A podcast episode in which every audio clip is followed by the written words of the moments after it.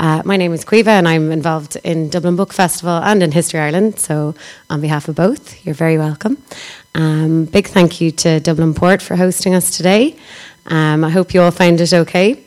And uh, just a quick note of housekeeping if there's an unlikely fire, you go back out the way you came and just gather at the flagpoles up to the right. Um, so, without further ado, I'll pass over to Tommy and he'll introduce your speakers.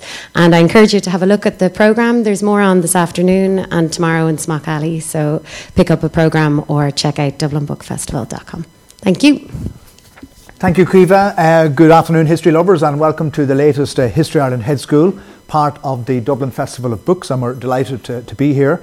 Uh, so I'm your hedge schoolmaster, Tommy Graham, editor of History Ireland uh, magazine, and I'll assume you're all subscribers. Lots of uh, familiar uh, faces here. Of course, just because you're familiar faces doesn't mean you're, you're a subscriber, but uh, you know, I'll let that rest with your conscience. Uh, anyway, today we're going to look at the the Great Hunger and the popularity of um, the the travelling exhibition. It's Quinnipiac that university with the funny name, right? Uh, the Coming Home exhibition, which uh, will be opening up in, in the Glassworks uh, uh, in Derry in January. So the, the popularity of that and the release of the film Black 47. How many people have seen the film Black 47? Okay, so we, we, we may have a chat about that. And many people have seen the exhibition, by the way, the, the Coming Home. So most people have seen it, yeah, myself included. Okay. Um, now, for a reassessment of Europe's greatest demographic crisis of the 19th century, we have gathered here a stellar panel. John Gibney, uh, who's the editor of The Great Irish Famine. Uh, this is a, a, collaboration between Pen and Sword and History Ireland magazine. Uh, John will explain what that's all about shortly. Uh, on the far right, left here, we have uh, Patricia Byrne, uh, author of The Preacher and the Prelate, The Achill Mission Colony, and The Battle for Souls in Famine Ireland. That's published by Irish Academic Press. And then finally, here on my left, uh, we have uh, Peter Gray. Uh, now, Peter has a chapter, the Great, the Great Irish Famine, 1845 to 1850, in uh, Jimmy Kelly's uh, volume three of the Cambridge History of Ireland.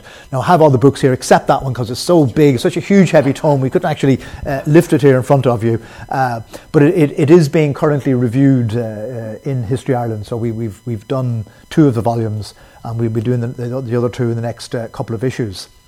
Um, maybe, Peter Gray, if I could, I could start with you. What is, here's a simple question for you what are you telling us in this chapter about the famine? I mean, maybe uh, this might be an opportunity just to, to give us a, a, brief recap on the basic mm. facts and figures about the, the potato famine, which can sometimes get lost in other arguments. Yeah. Well, it's, it's, a, it's a great privilege to be asked to, to write the chapter on the famine in the Cambridge History of Ireland, which is kind of landmark publication. It's kind of pulling together or attempting to pull together a kind of generation's worth of, of uh, research on, on Irish history. So, um, but then there's the huge challenges involved as well because you've got eight or nine thousand words to pull together a narrative and also your interpretation and understanding of this very complex and very problematic episode in, in Irish history. So, what I tried to do in that chapter is to give a, a kind of a, a, narrative, essentially setting out what happened. Um, you know, the, the disease in the potato crop, the reason why that had such a huge impact on Irish society, uh, the failure of the state uh, to respond adequately. Uh, the landlord behaviour, uh, leading to the mass clearances, uh, the role of public charity or, or uh, yeah, public charity and wh- why that was inadequate as a, as a response, uh, and then the kind of you know the demographic um, consequences of all of this, with uh, about a million deaths uh, to, due to uh, star- starvation and famine-related diseases, and a million uh, forced into emigration in the period between 1845 and 1851. So, I mean, the, the, the, the chapter really is to kind of pull all this together, and then to give kind of my interpretation, which I've kind of been working on as I've been kind of researching the Great Famine for about 25 years now, which is my argument essentially is that uh, is that the state has a high degree of responsibility for what happens, even within all the constraints uh, uh, and limitations uh, which limit what the state can do. It nevertheless still has a high degree of responsibility for the scale of mortality. Um, and um, and the reasons for that lie in the field of ideolo- ideology and the kind of ideological construction of what's happening during the Great Famine uh, as well.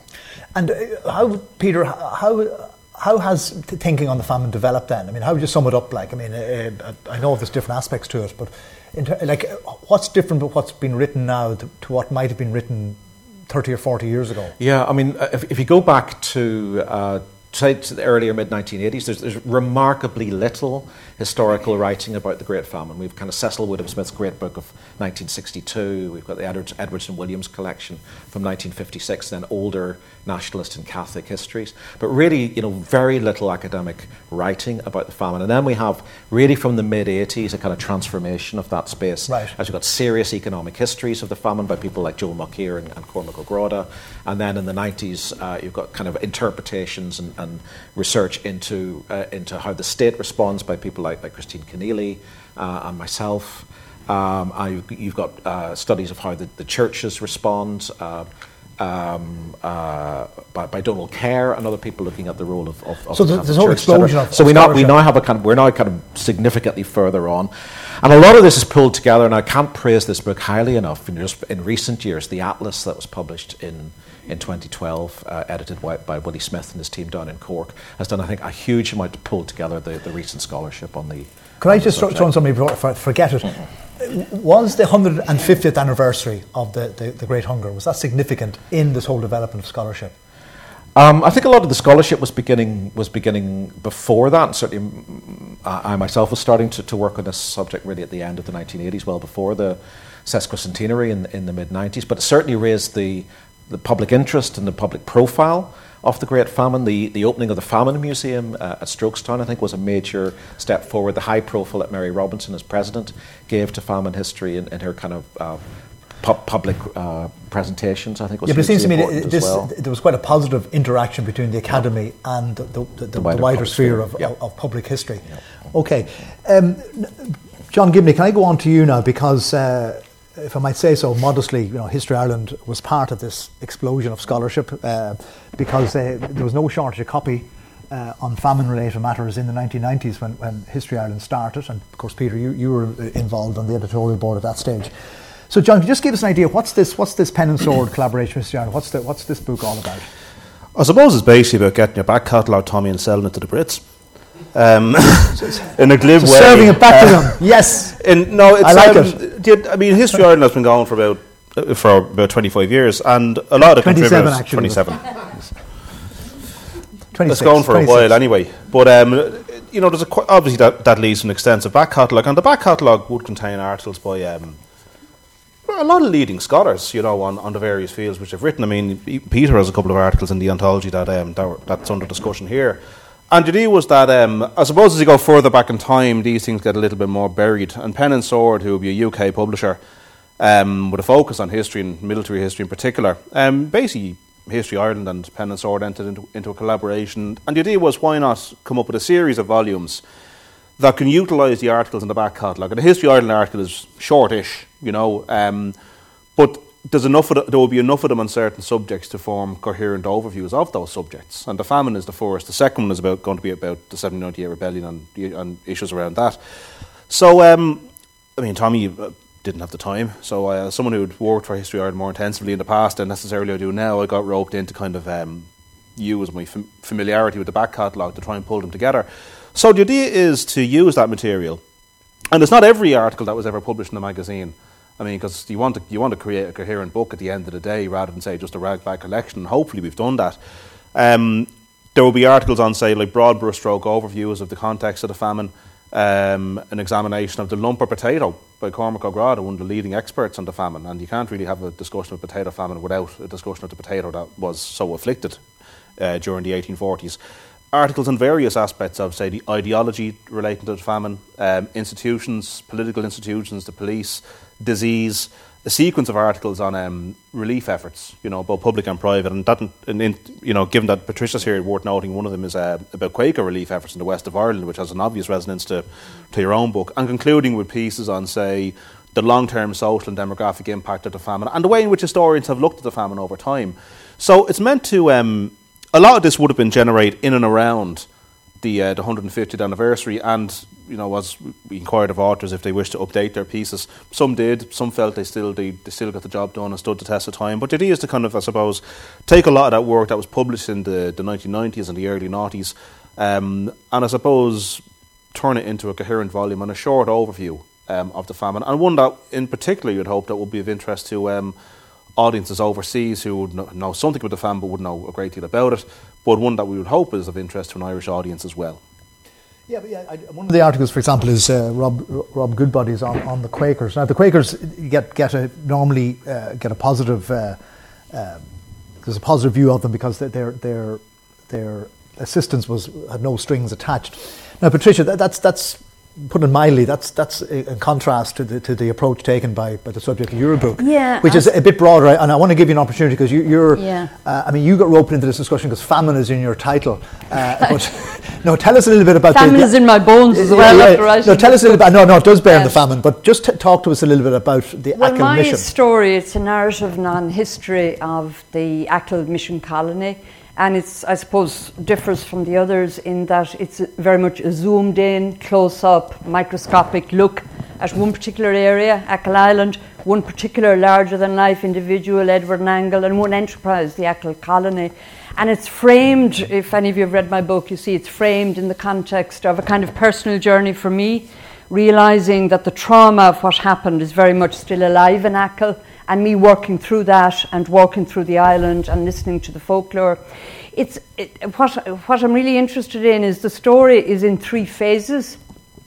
And uh, the phases, I think, take in really the big themes of the famine because Edward Nangle came to Achill having gotten, he was an extreme evangelical um, um, Protestant. He was very much imbued by what was going on in the Second Reformation in Cavan and around Lord Farnham's where's estate. Where's he from, Patricia? Fr- he was originally from uh, County Meath, but ended up as a curate in, in Arva in County Cavan. And all of the Second Reformation stuff of the 1920s really imbued him with this ideo- the ideology that really came to fruition. What denomination was he, uh, Sorry? What denomination uh, Protestant, he? evangelical uh, Protestant. But was he Church of Ireland or? or uh, well, Protestantism, uh, yeah, he was Church of Ireland, but there were various. Right, yeah, but he was at the, various, evangelical And he was wing. at the yeah. evangelical. So he was imbued with this, particularly on Lord Farnham's estate, where Lord Farnham was using conversions and so on to make better tenants. He came to Achill.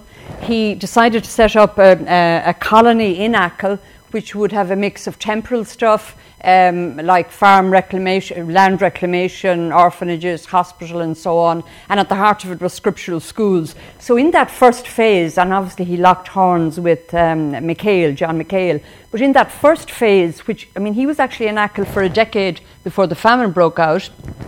Souperism in the sense of people changing faith in returns for material benefit was happening in the decade re- leading up to the famine. And it was actually interesting that before the famine happened, people were doing formal uh, public. Uh, changes of faith in Achill, which stopped at the beginning of the famine. So that whole groundwork, if you like, of uh, people converting and coming from all over Mayo and all over Ireland to take up residence at the colony and to convert for, for what they were getting, the famine came then, and of course, what happened in Achill in the famine is that uh, Edward Nangle and the Achill Mission started to feed the children in the famine schools.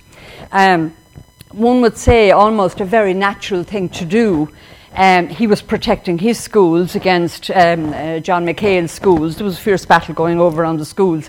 Except, and he, I don't think Edward Nangle would have realised the famine would have gone on, except he actually saw it then as an instrument almost of God by feeding the children in the schools. It obviously accelerated greatly uh, the attraction of the p- children going to the schools. It's to never let a, cri- a, good crisis go to waste. Yeah, but argument. just one final point. What really interests me, um, uh, Edward Nangle and the Mission Colony then purchased the estate from the encumbered estates. So you had the whole progression from the scriptural schools through the famine and souperism to then the Achill mission becoming the landlord.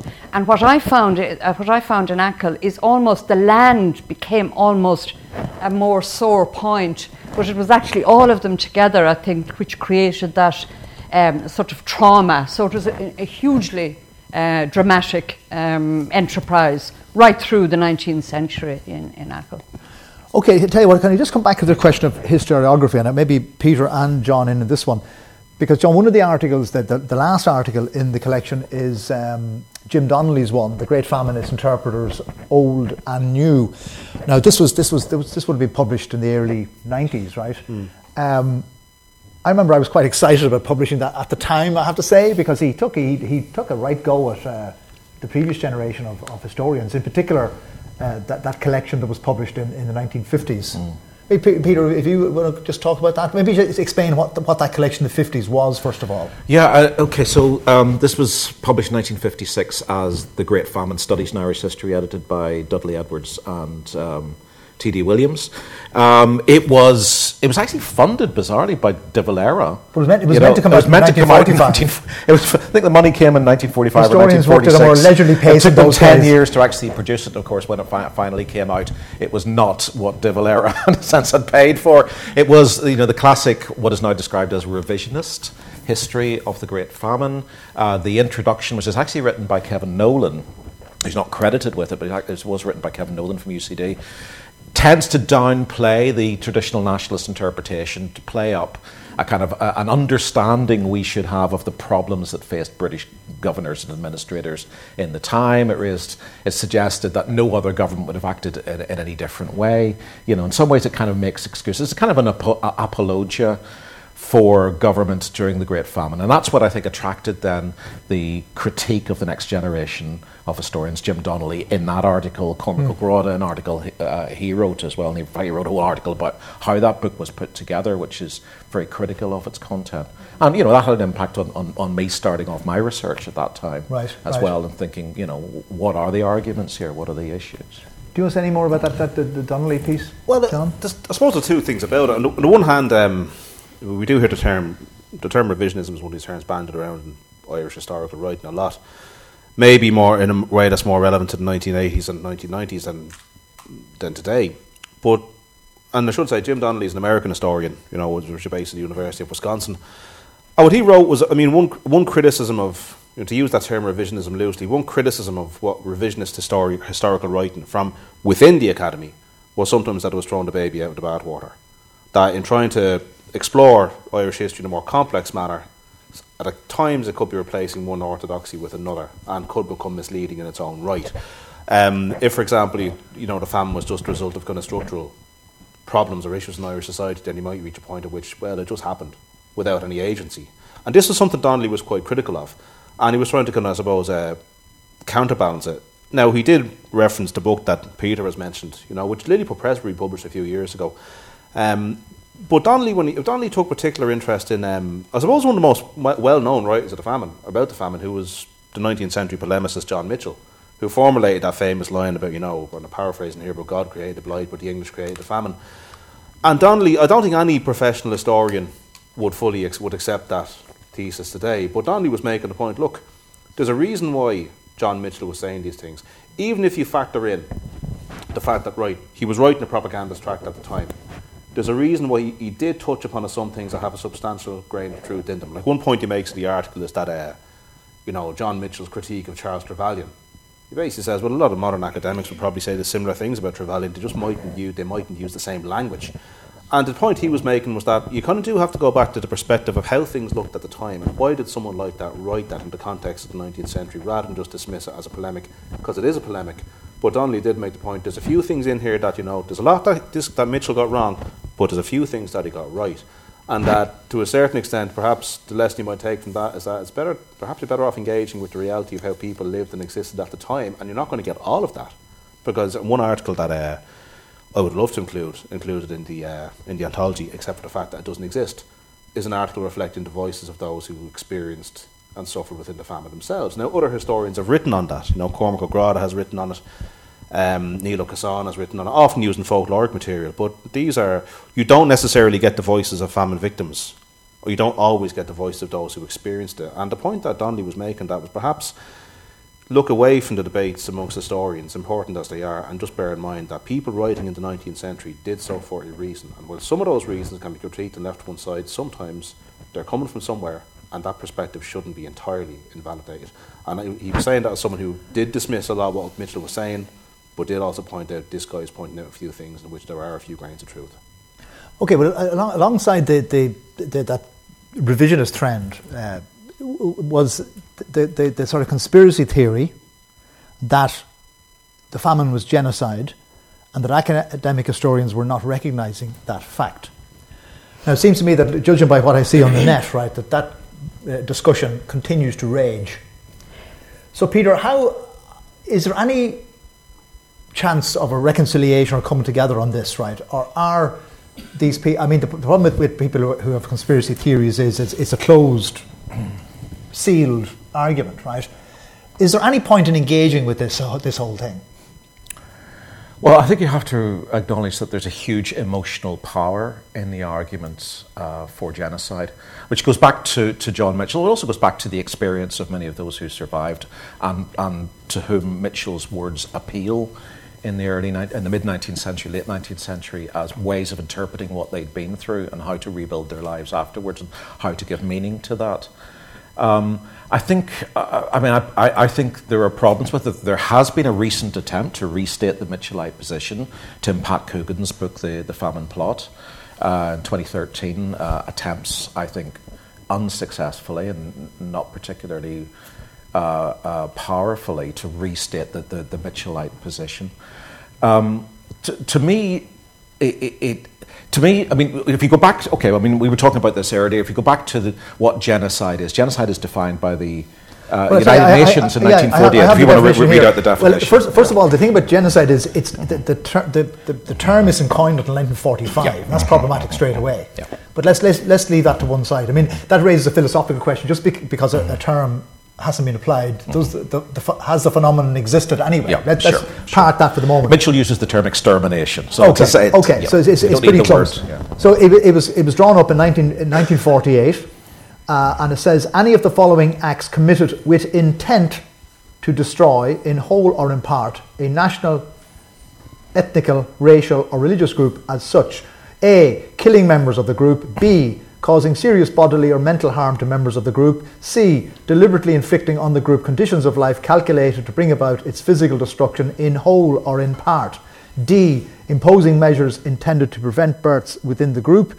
E. Forcibly transferring children of the group to another group. Now, does this fall within that category? What, I mean, yeah, Trish, what do you think? Uh, uh, I'm sort of interested the way this becomes. Is it genocide or is it not? You know, a really binary yeah. kind of yeah. thing. What I found in the course of my research on the whole evangelical Protestant thing, which developed in the 1820s, it was a force for good in Lord Farnham's estate.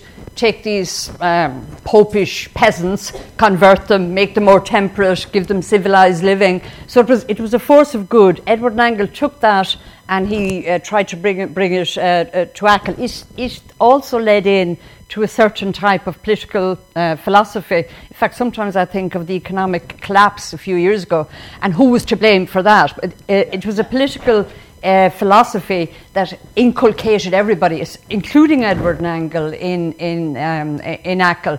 And I suppose we tried, a bit like in Black Forty Seven, we tried to say was it genocide, was it not genocide? And I think the way Peter describes it in the book, uh, it's difficult to say. It was very definitely, and certainly there were some people who felt we need to get rid of people, the population is too large, we need to bring the farms down, and so on.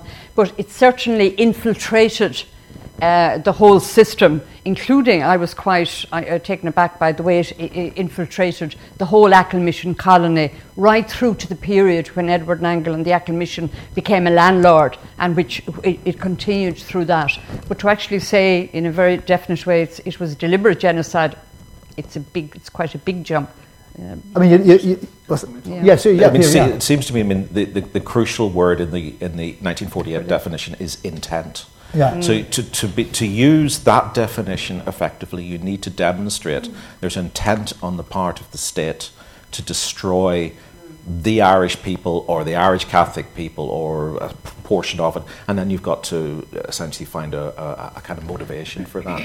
and I've been working on this, as I say, for about 25 years, working through the private papers of government ministers and administrators. No and I can't, I can't find that. What I can find is, is, I mean, what fits much more easily with, with what we now describe as a neoliberal ideological preoccupation Mm, with forcing people to help themselves, with making them, you know, making them work, you know, self-sufficiency. These sound very you know, familiar uh, uh, uh, notions of social welfare. yeah, I mean, but I mean, th- I mean, this the, this is the ideology that motivates people like Charles Trevelyan. I mean, classical liberalism and the and uh, what I describe as moralism, force, essentially saying the problem in Ireland is a moral problem. It affects both landlords and peasants. They need to be forced to help themselves, and if mm. the state gives too much, they're never going to mm. do that. Mm. And fun, to me, fundamentally, that is the reason why the state doesn't mobilise all the resources potentially it could have, and which it demonstrated had the capacity to do in one moment in the summer of 1847 when the state is feeding over 3 million people from public soup kitchens, demonstrates what can be done if it mobilises its resources, but then backs away from that and essentially leaves Ireland to its, its own devices. Can I just remind uh, the audience that you are uh, invited to jump in at any stage? So if anyone's any views on this question, you know, just put your hand up and we, we'll bring you uh, into the, the discussion. On this question of responsibility, then, I mean, okay, the, the, you, it may be impossible to find intent, but certainly there was opportunism. Peter, I suggest. I, I mean, you know, the idea of not letting a good crisis go to waste. I mean, we, you know, I mean, the fact is that, that governments use crises to, to push through certain policies, right? Uh, we've seen it ourselves here in the last 10 years. Um, my wage packet hasn't recovered to its pre-crisis. I don't know about anyone else is here, but you know, I'm still Well, waiting. Yeah. I'm still waiting for my wage, you know, to Yeah. get all that money back. I- you know, um, no, it- you know, my point being, Peter, Yeah. Peter, there there certainly was intent for certain policies which were Mm. detrimental. Yeah. Well, I think this is uh, very much in, in Patricia's side of the country, in her, her area. The people I think who are acting opportunistically are some of the great landlords who are seeing as an opportunity to repurpose their land from tillage agricultural to pastoral agricultural, to clear the people to create grassland farms, which is where the money is going to be made in the, in the future. There's a lot of evidence for that. Is the state complicit in that? It allows it to happen. Does the state is the state uh, does it have a deliberate policy to bring that about? That's more problematic. I, I think the state's attitude towards the economy is a laissez-faire one. The, the essentially e- the economic actors should decide what policy should be rather than the state. The state is kind of backing away from responsibility. Is there? A, Would yeah, and, that? and- sure. and Yeah. just Yeah. on the whole discussion, one of the things that I found in writing my book, we can analyse and talk rationally and who was responsible, but it's to capture the emotive, the, the whole emotive power of what happened. And the film, this you know, this is what went on in the film. And what I would, what really surprised me in terms of Achill. Um, and talking to an old man in Achill who remembers his grandfather talking about the Achill Mission colony, what, what really surprised me was the power. Uh, I thought the famine and the deaths and the emigration would be the more powerful, but how that the land almost became the more um, the more powerful. And when I looked at the oral history, they said yes, our people died and our people left, and the deserted village. We might talk about that again. Yeah. But we had that land up on that mountain, and we were driven down to Dooagh, and we had to put more land out of sand and bog and whatever. And it was uh, that that surprised me how the land almost um, came on top of the famine and, and was the more powerful emotion. And they were still looking at the land and still looking at the places where they felt they should have been in their land. So that was that was really interesting to me how all how those three phases kind of built on one another. You know, the schooling in the 1830s, where MacHale and, and Nangle were fighting over the schools, then the famine, and then the land. And there were only three decades, like there were a decade one after the other. Hmm. And all of these co- coalesced in, a very, in very powerful oral, powerful memories that Well, are still there to the, this very day. Could you just talk about the, the, the Yeah. deserted village? This is on, on uh, Slievemore, because as a child we, we went to holidays to Achill, and then a, a few years ago I brought some uh, Danish in laws. And it's amazing when you bring somebody from outside Ireland. And I mean, it- to me, it is the, pre- it is the famine monument. Uh, and, and there's very little there, just the, the, the deserted village. How many people have seen it? Just, just curious. Just the, a fair, fair number of people, right? And the effect it had on them. I mean, they just went quiet, right? I mean, they didn't speak for, for about half an hour. And I gradually explained the background to it.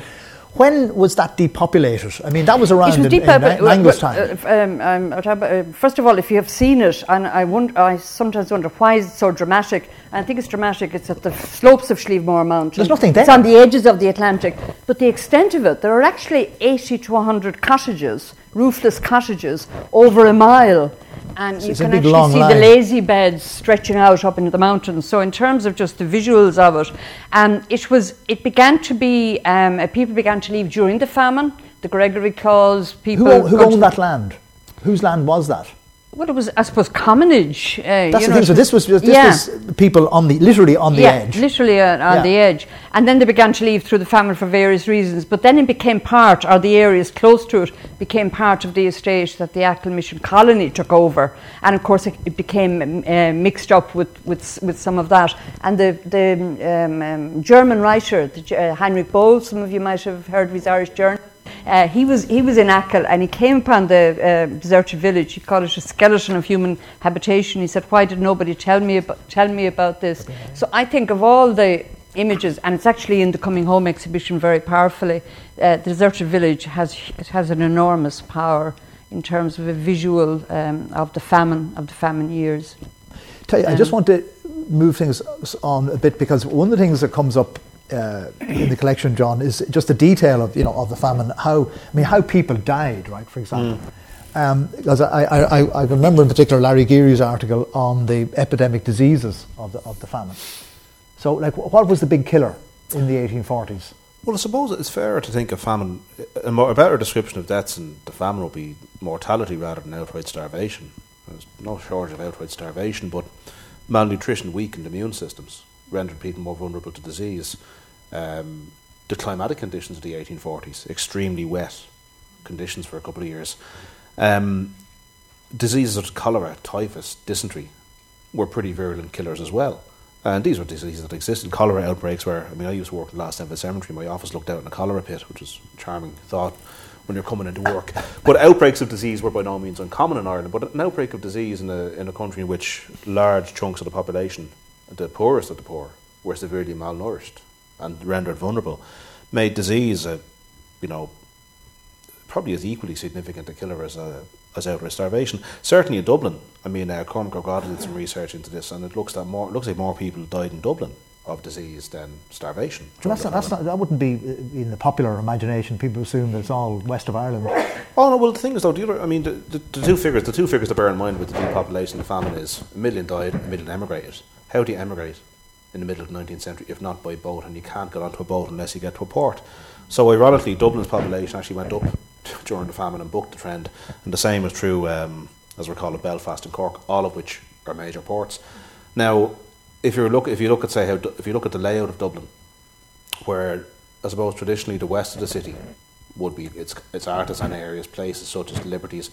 The first port of call to people coming up, people who are able to escape from the famine. a lot of, a lot of people who died had no means of getting out, but those who could, who could get to Dublin, were arriving in places that were old, that were overcrowded, that were already notorious for, you know, I mean, the tenements we associate with the 20th century, those slum conditions existed in Dublin in the 1840s, and in fact, officially in the early 20th century, when Dublin slums were being investigated, the 1840s was was isolated by official inquiries as the date when the problem really began to steamroller.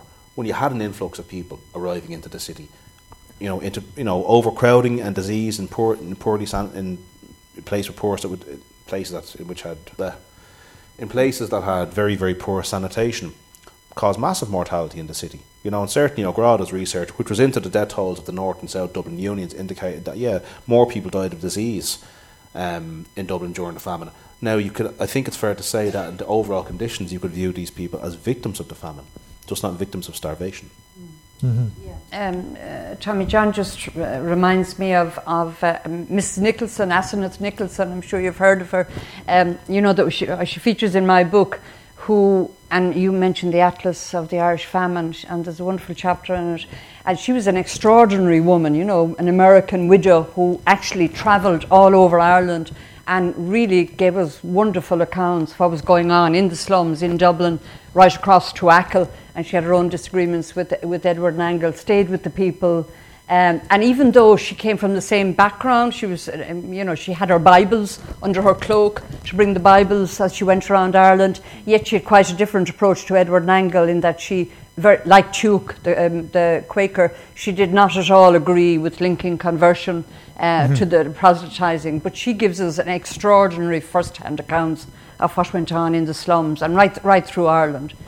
Peter, could you, could you come in a little bit on uh, tell us how the the, the workhouse was supposed to work. I mean, the, the, the, the theory and the yeah. practice, if you like.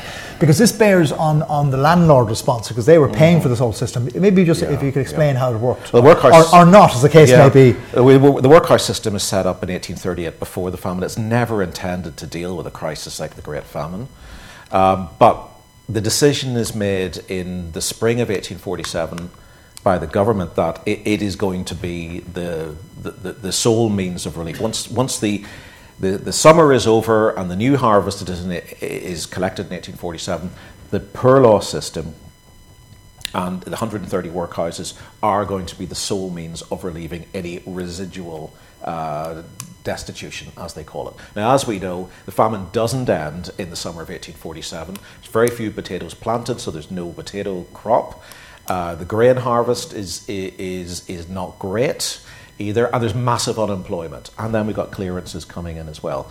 So from the autumn of 1847, the, the poor law system and the workhouses and the workhouse yards, because outdoor relief is permitted from the autumn of 1847, become the epicentre of this catastrophe. The workhouses are vastly overcrowded, so they hire more buildings, old factories and warehouses. Those become massively overcrowded.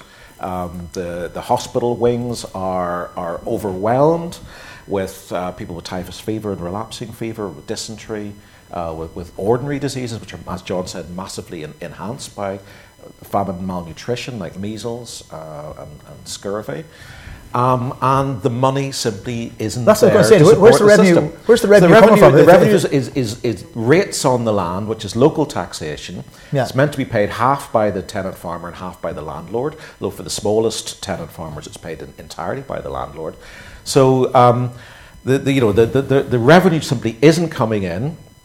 Um, the government uses charitable money, it uses the, the remains of the British Relief Association collections to subsidise the rates in the West for a year. That money runs out in the summer of 1848, and we have another year of famine in which there's virtually no funding coming from outside the West. You know, so we've got bankruptcy. Uh, and, and kind so of collapse into, into catastrophic destitution. So essentially, you have a system mm at the very time it needs more revenue, its revenue stream is collapsing.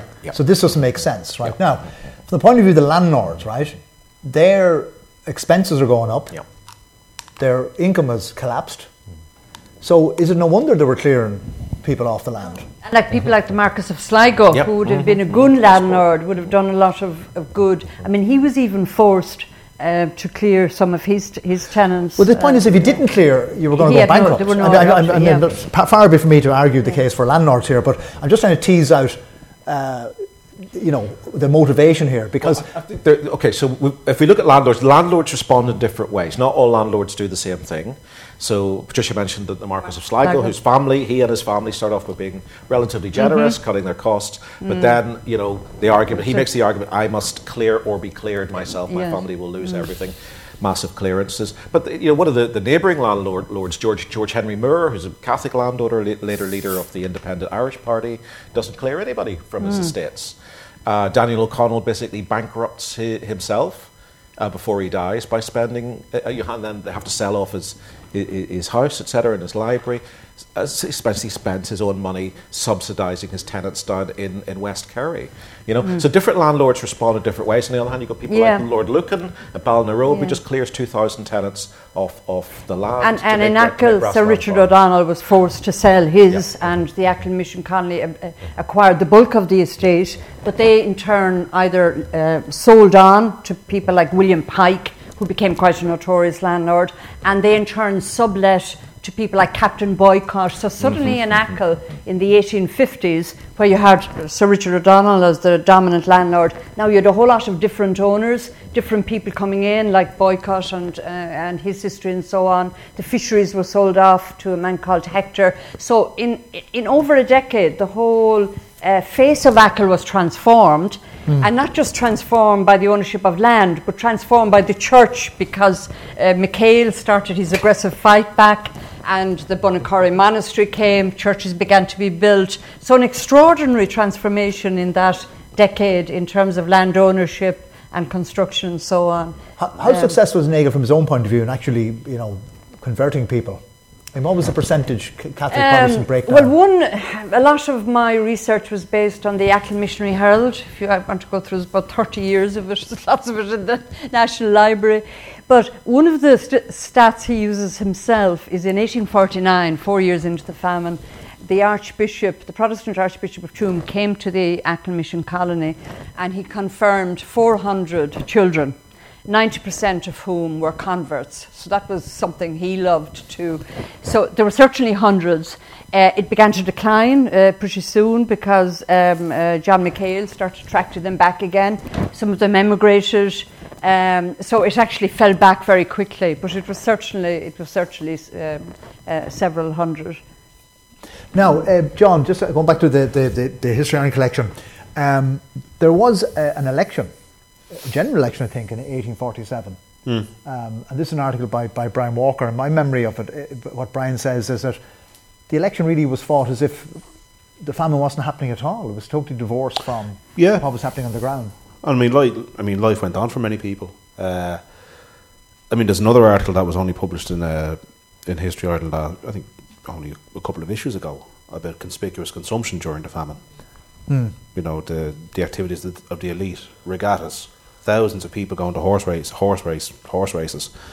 Um, now, it, I mean, you could say that it wasn't an absolute famine, and that the people who um, it impacted were the poorest of the poor, but there were certainly large swathes of Irish life that were happily, as they saw, trundling on and conducting their business. I particularly like the, the, the sign in a Dublin restaurant beefsteak and oysters as usual.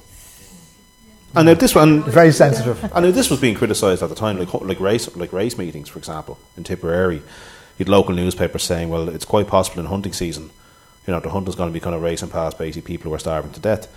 But it, it was happening, and life was carrying on fairly in a, in a manner for many people that seems to be unaff- unaffected by the famine, and that's something we need to bear in mind. I mean, the further up, the further up the social Ireland social ladder you went, the more safely insulated you were from the humanitarian crisis at the bottom of it.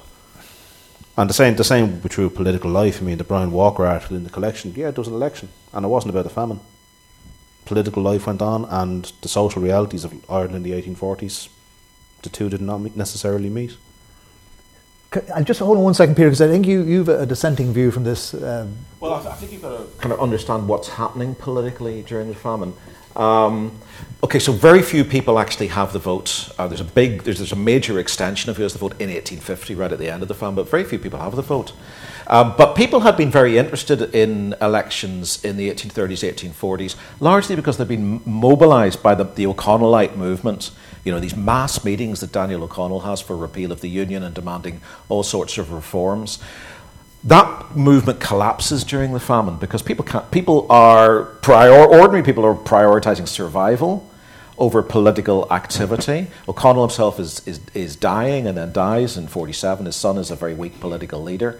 You know, so the dynamics that had, that had kind of given life uh, to Irish politics. Even people who didn't have the vote, they'd still turn up at hustings and shout and cheer and cause riots, you know, so they had a leverage over, in some cases, who got elected. That collapses in part during the famine itself.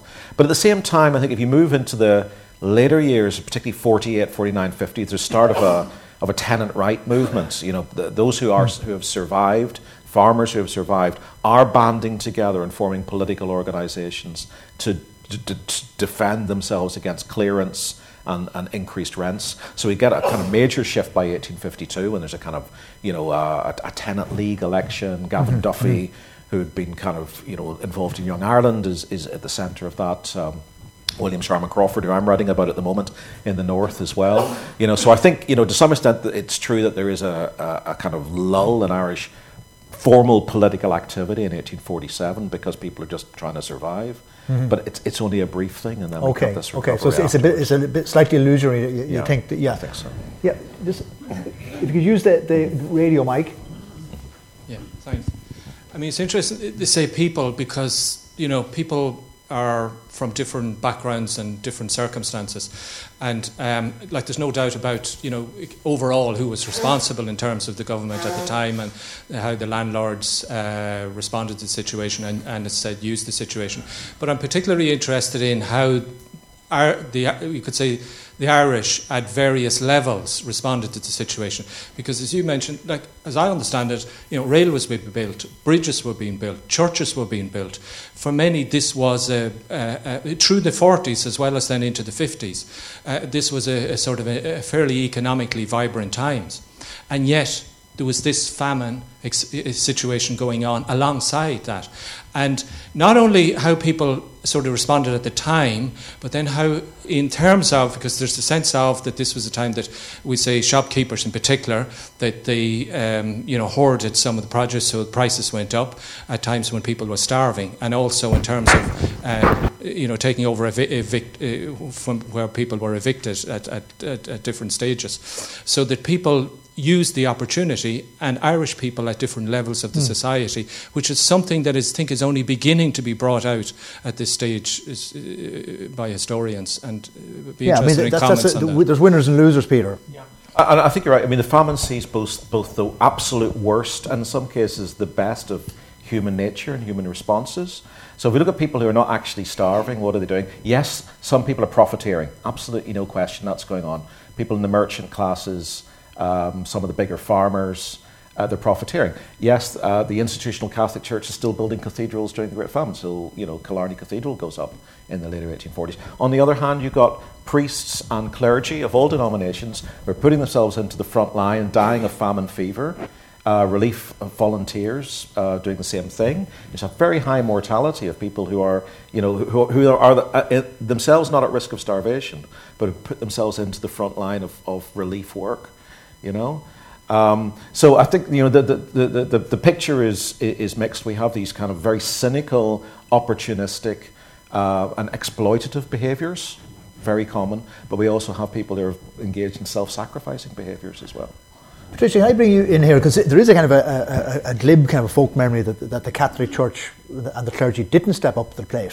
You know, this is something given as an argument almost for souperism. That at least they were giving the people a soup. The Catholic clergy kind of stayed at home. Yeah, and in fact, in the course of my research, I would have found that Edward Nangle would have criticised them, and I didn't see a huge stepping up from the Catholic clergy during the famine years in Achill.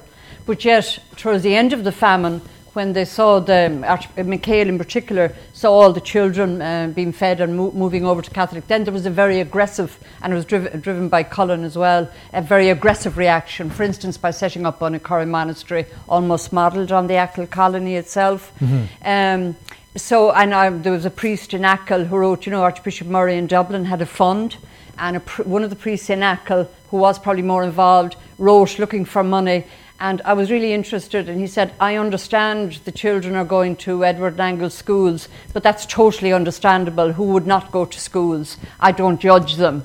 Mm. Um, but certainly, uh, Edward Nangle and the Achill Colony was much more proactive, it seemed to me, in feeding and providing employment and in building up the infrastructure, like it was very interesting that over the period of the famine, you were talking about infrastructure happening, there was a huge expansion of the infrastructure of the Achill colony. And at the height of the famine, Edward Nangle raised £6,000 in one year.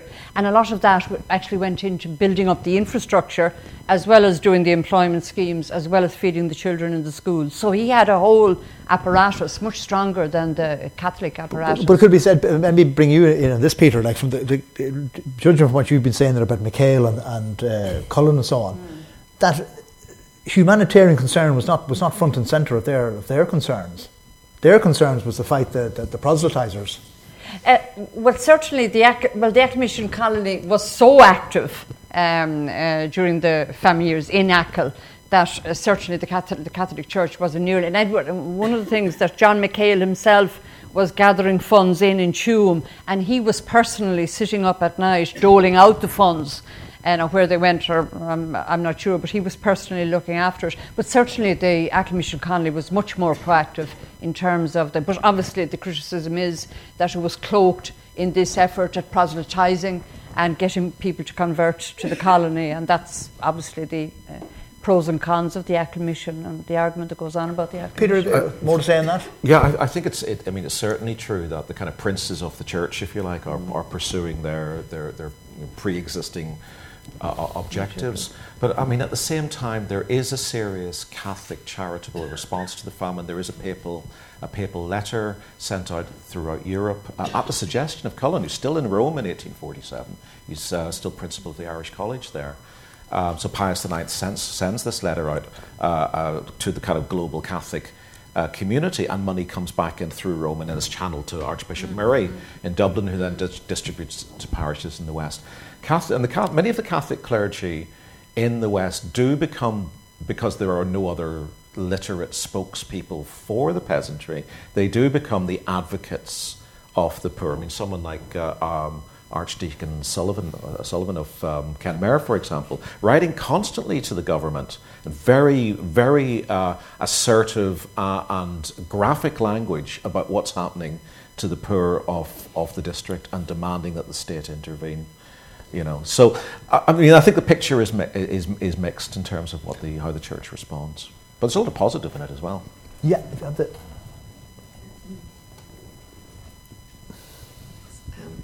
going to be vague. I don't remember the names. Davis, um, Thomas Davis, yeah, uh, 1860s, I think he was writing. 1840s. 1840s. Oh, uh, uh, well, oh, what I read by him was a bit after the famine because he was criticising the um, landlords, many of them, many of whom had beautified their estates with the money that was given for relief. And I often wonder about, say, Powerscourt Gardens. They were built in the 1840s, so I was just wondering, and other places, if you know anything about that. Yeah, I mean, Thomas Davis dies in 1845, so he dies before the famine, famine starts. But of course, he, he's the great, you know, poet and visionary writer of, of the Young Ireland movement. Uh, and the kind of key influence in. Well, it, just use it, just use the mic if you want to come back. Sorry. Yeah, I mean, it could. It could Sorry, could well I, I, I have a book. but I thought it was Thomas Davis, and I thought it was just after the famine that he was no, writing, cri- criticising. It could well be someone else from Somebody that else, tradition. Right. Yeah, I mean, but there are make leveling this criticism that they used the money to beautify their estates and make Yeah. ports and things like this. Yeah, on um, I. I, I don't. I mean, there's a lot of criticism during the famine um, that landlords are not using the money not so much to beautify their estates, but to improve their estates, to carry out drainage projects, build new service roads on their estates, particularly from the public works. Uh, funding in the first year of the famine. That's one of the reasons you get this backlash in British public opinion. Why should we be paying out money which is then being used by landlords to, to do what they should be using their own resources to do? So that that argument becomes actually one for penny pinching and one for, for our aggressive attitude towards towards spending. And some of you know many of these cases are exaggerated. I mean, what's certainly true is that landlords in the previous half century had spent a lot of money you know, building new country houses and beautifying their, their country houses. This comes in, in the Great Famine.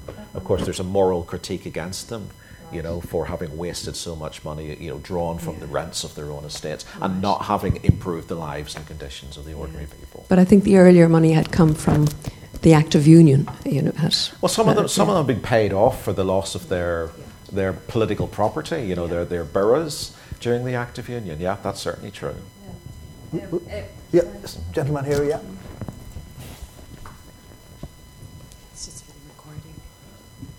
Uh, I'd like to hear somebody talk about, maybe from a point of view of neocolonialism.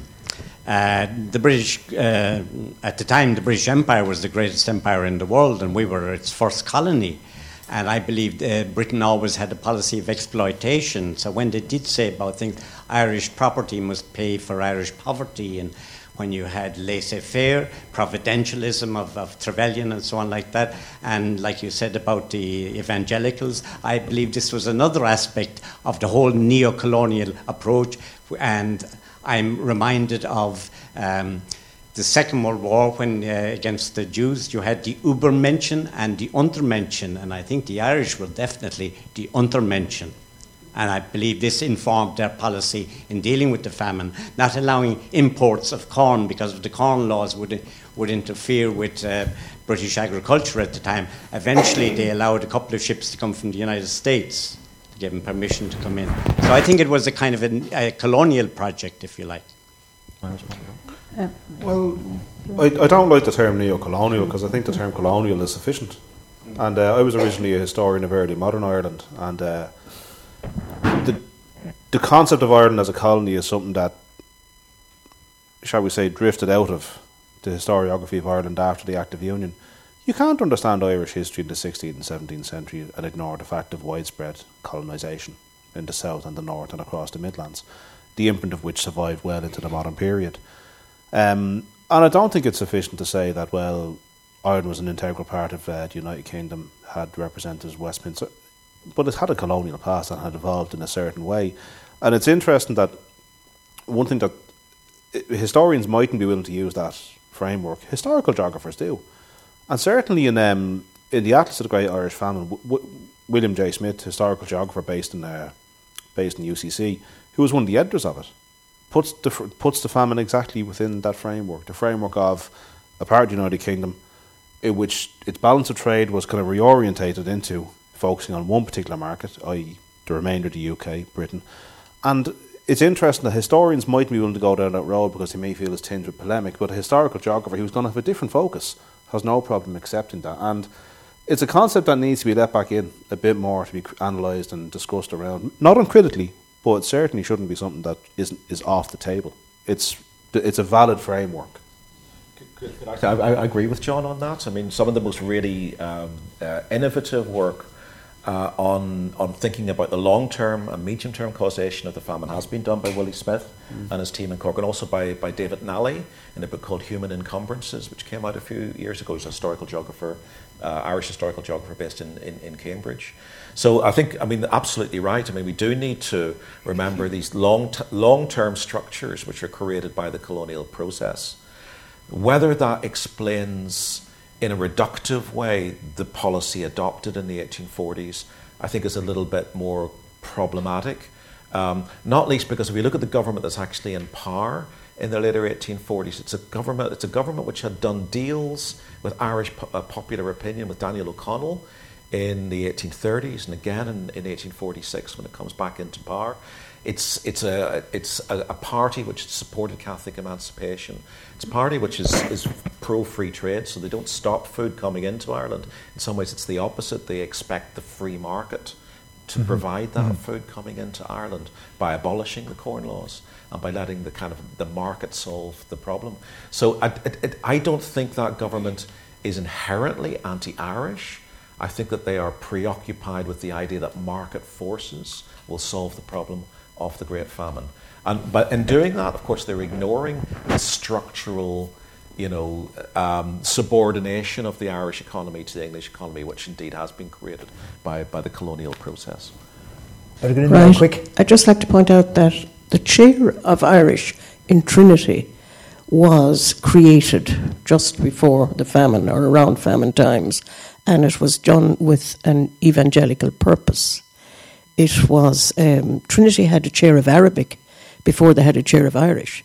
Now, they may have had Irish scholars doing history and manuscripts and so on, but they didn't actually have a chair of Irish until the Earl of Roden, who was from County Down, a big um, Orange man and uh, interesting, interested in proselytizing, uh, he thought there should be a chair of Irish because the ministers should be trained in speaking Irish so that they convert the people in the west of Ireland, and they could stop them drinking, playing cards, and so on, and make make them better citizens, and so on. So the chair was actually funded by the Earl of Roden, and he said, "I think it is very unworthy of Trinity not to have a chair of Irish." Uh, the first professor of Irish, oddly enough, was from the landlord class in Connemara, and he was Thomas de Vere Coneys from outside Clifden, and he wrote a dictionary uh, in the 1840s to help the missionaries in the west of Ireland.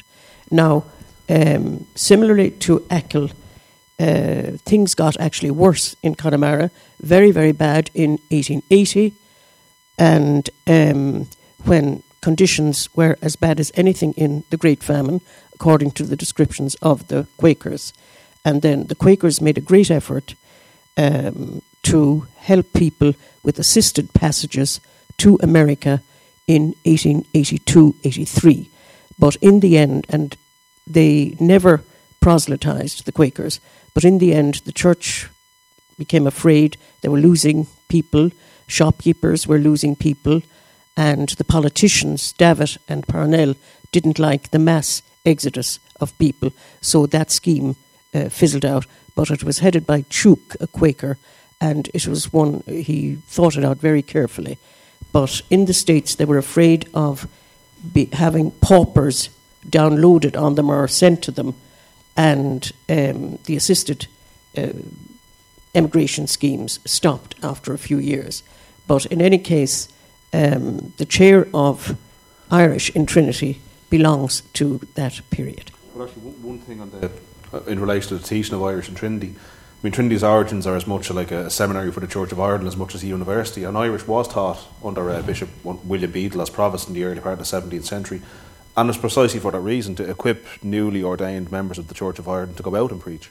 So it, it might have been a chair, but it's an idea that actually goes back to the origins of the university itself.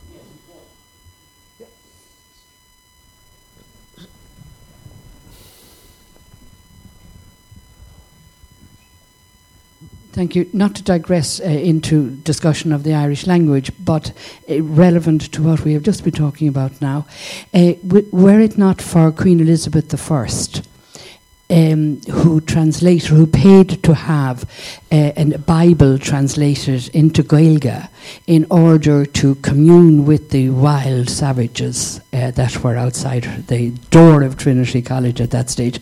Uh, Irish would never have survived. Now, that's a, a, a very, very, big topic, but it's ironic that we owe it to Elizabeth I that we have the language. Eoin MacNeill was the next person after that who really saved it. Thank you. I wish to say, Tommy, um, the Irish language was an inherent part of Edward Nangle's philosophy, and he had taken it from Christopher Anderson in the Scottish Highlands in the 1820s, who had said that we must bring the Bible to the people in their own languages. So he actually had the Bible translated, Edward Nangle, and so on. Uh, so it was very much part of his thinking in setting up the mission in Achill. I'm just see, uh, I'm keeping an eye on the time here. And before we finish, I just wanted to ask the panel about the, the, the movie, um, Black 47, which is the only uh, film ever made with a famine theme in it. So, what do you think, Peter? Is any good? Well, it's not the only movie ever made. There, there was a version of Knocknagow okay. by Charles Kickham made back in, oh, the, in the, one of film. in the, in the okay. silent in the silent era. But yeah, yeah, your, your, your, your general point is is right. I mean, I, I enjoyed Black Forty Seven. I suppose I shouldn't have, but I did. you know, because it's a very well made, very well told story. It's very powerfully put together. I mean, it is what it is. It's it, it's very much based on the on the Western. Um, yeah, exactly. Exactly. It's the that Western tradition of the revenge, the it's revenge movie. Yeah. That's right. No, no, exactly. No, that, that's that's quite right. You know, and, and you know, uh, the atmosphere is very powerful. Use of the Irish language mm. in that mm. film, I think, mm. is very yeah, well done. You know, so you know, I mean, if you don't go to that movie, as you say, for a documentary, mm. but it works within its own. in terms of the, the, the, the, history in it, uh, some critics said it's a little bit clunky, like, but would you give it the? You, you, well, I, the most interesting thing. I mean, you're going, you're always going to get the the kind of stereotypical landlord, but the most interesting thing to me at all is the identification. First, the first victim uh, of our uh, our revenger is the gombeen man, which is mm. you know that, that's that's a tradition that goes back to William Carleton and the Black Prophet you know, the gombeen man as the, as the kind of oppressor of the poor as much as, as the land. he kind of works as we start off the land grabber, then the magistrate, yeah, yeah, then exactly. the landlord. Yeah, like he kind of. Yeah, yeah. yeah. Oh, spoiler! Sorry, I just sorry, the whole movie whoops. Shouldn't give that away. um, what, Patricia, what, yeah, what, do you think? Yeah, I liked it, and I was trying to figure out because I got very mixed reviews. So why did I like it? One of the reasons I think it, I use the phrase, it tells a slant it comes at the story sideways because it's more like a cowboy thriller type. So you're not actually doing it straight on. And the other thing is actually an emotive thing. You know, we argue about was a genocide or not a genocide, but there is such a huge emotive content in it that I felt emotionally I got carried in. Somebody is responsible for this, and you got you f- were following this kind of emotional thing, Yeah. but as a revenge cowboy thing. So it dealt with some of the emotional stuff. And also, I thought the Irish language bit, you get the sense of that rupture in terms of hmm. culture and language and so on. I thought maybe it tried a little bit too hard to show that it had done all this research and souperism was hmm. in and the Dublin Castle, and whatever. But I liked it. I thought it worked. It's funny that, that you talk about that emotional response because Yeah. the, the character in the film who articulates that is this young English yes. uh, Yes. football or whatever he yeah. is, uh, assistant. Yeah. So yeah. it, it, it, you know, and he's the one who just says, "Just just feed these people." You know, he Yes. he, he responds, Yes. you know, totally emotionally. Yes. Mm. And I think that was quite clever to use somebody who's not a, not an Irish character at all. You know, yeah, yeah. And, John, what, uh, what did you make of it? Well, I have a three-year-old, so the last film I saw was Paddington Bear. So uh, I haven't got around to it yet. Uh, that's that's the subject. The next is Paddington Bear and the famine. John, yeah. will be our next uh, Count me in. Our next topic. anyone anyone else in the audience with a view on it uh, of, of the, the movie or indeed of the of the, the exhibition uh, that, that we, we mentioned? Just if you use use the microphone, yeah, so we can hear you. Just, going to say about the Stephen Rea character. Uh, yeah, I- fascinating He's a very character. interesting character. Yeah. He's a kind of a really weird Irish version of the Greek chorus, commenting on what's going on, and especially when he's explaining to the landlord. And by the way, they use Strokestown House as the setting for that shootout in the. But he's trying to explain to him about what would happen to an Irish Colleen if she was given the same chances as Yeah. the English woman. You know, I, I, I thought he was a very interesting character and he played it very, very well. He upset a few people singing his song on the mule as he was going along. I know one lady who was a famous Irish soprano couldn't, couldn't take it at all, but I think she was looking for the wrong film. Right. Now, anyone else want to come in? Because I'm going to wrap up here. We've we've uh, we've uh, looked at this from all sorts of angles. Um, Peter, can I just finish with you though? Um, in terms of what what sort of books are we going to be expecting next down the pipeline? What what are Oh. the issues? What are the hot topics in relation to the famine Well, coming, I, I, coming I think some of the really most exciting and interesting work that's that's appeared in recent years has been local studies, very rich local studies. You know, Patricia's book, which I'm I'm really looking forward to reading. I have it sitting on my desk, i- i- is one of those. You know, but books like Brendan Mac Suibhne's The End of Outrage, you know, which are deep. Deep uh, drillings down into the intimate Could you give us a quick history of gist the of what that's about? Just yeah, well, I mean, this this is this is uh, kind of a, a village study. It's based on a on like on Montaillou, like that criminal French, famous French book. that's right. You Yeah. know, it's, it's based on a, on, a, on, a, on an episode in which there, you know, there, there's a kind of criminal criminal case having to do with land, you know, and how different people have have uh, kind of placed their relationship with the landlord and, and with, with the famine relationship in this village in, in County Donegal. It's a very kind of rich, thick description. And the author's descended from some of them as well, Uh, by the way. Yeah, and, and you know, Kieran O- book, uh, Figures in the La- Famine Landscape, I'd very strongly recommend as well, which is set in West Clare, which looks at key, key individuals in this highly contested area. And the West Clare evictions by the Vandeleurs are some of the worst. You know, in the later stages of the famine, but he's looking at, at the Vandeleurs, but also the local clergy, the local relief officials. Uh, uh, Charles Kennedy, who's the poor law inspector, a key figure in, in opening up the scandal of what's going on down there.